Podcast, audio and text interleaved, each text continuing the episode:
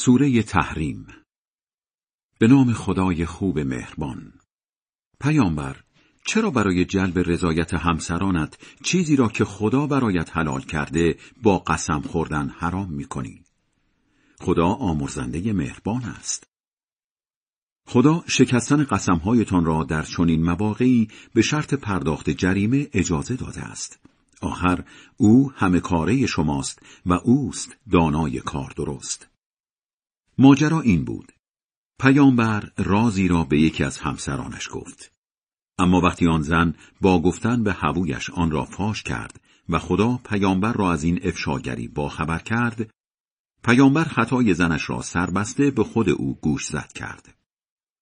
وقتی از این کارش با خبرش کرد، آن زن پرسید این را چه کسی به تو خبر داد؟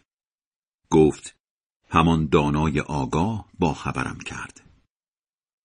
اگر شما دو زن به درگاه خدا توبه کنید به سود خودتان است چون که دلهایتان واقعا رنگ غیر خدایی گرفته.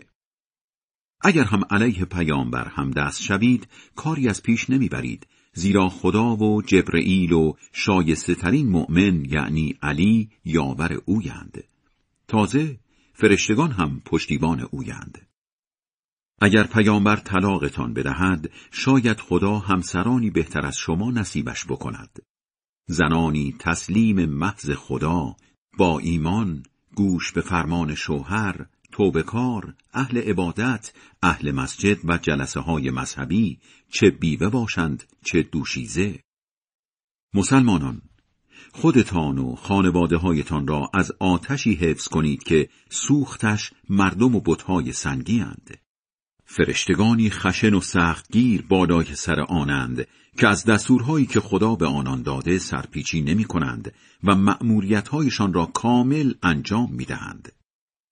به بیدین ها می گویند امروز دیگر عضو تراشی نکنید چون فقط با همان کارهایی مجازات می شوید که دائم مشغولش بودید. مسلمانان خالصانه و واقعی به سوی خدا برگردید به این امید که خدا گناهانتان را محو کند و در باغهایی پردرخت جایتان بدهد که در آنها جویها روان است در همان روزی که خدا پیامبر و مسلمانان همراهش را خارزار نمی کند و نورشان جلوی رو و در سمت راست و چپشان پرتو افشانی می کند. آنان می‌گویند خدایا نورمان را کامل کن و ما را بیامرز که تو از عهده هر کاری برمیآیی. پیامبر در مقابله با بیدین ها و منافق ها همه تلاشت را به کار ببند و بر آنها سخت بگیر. جایگاهشان جهنم است و آن بد سرانجامی است. خدا برای بیدین ها زن نوح و زن لوط را مثال می‌زند.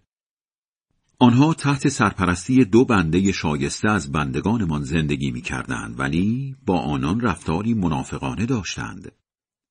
همسر بودنشان با آن دو پیامبر در دفع عذاب الهی هیچ کمکشان نکرد و وقت آمدن عذاب گفته شد با بقیه وارد شونده ها وارد آتش جهنم بشوید.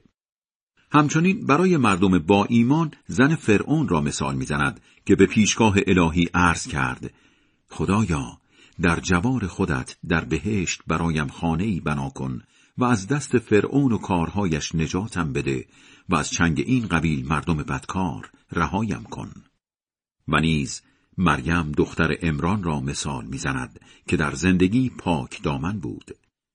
ما هم با اراده الهیمان باردارش کردیم. او سخنان خدا و کتابهای آسمانی را باور داشت و جزو مطیعان فرمان خدا بود. خدای بلند مرتبه بزرگ راست می‌گوید.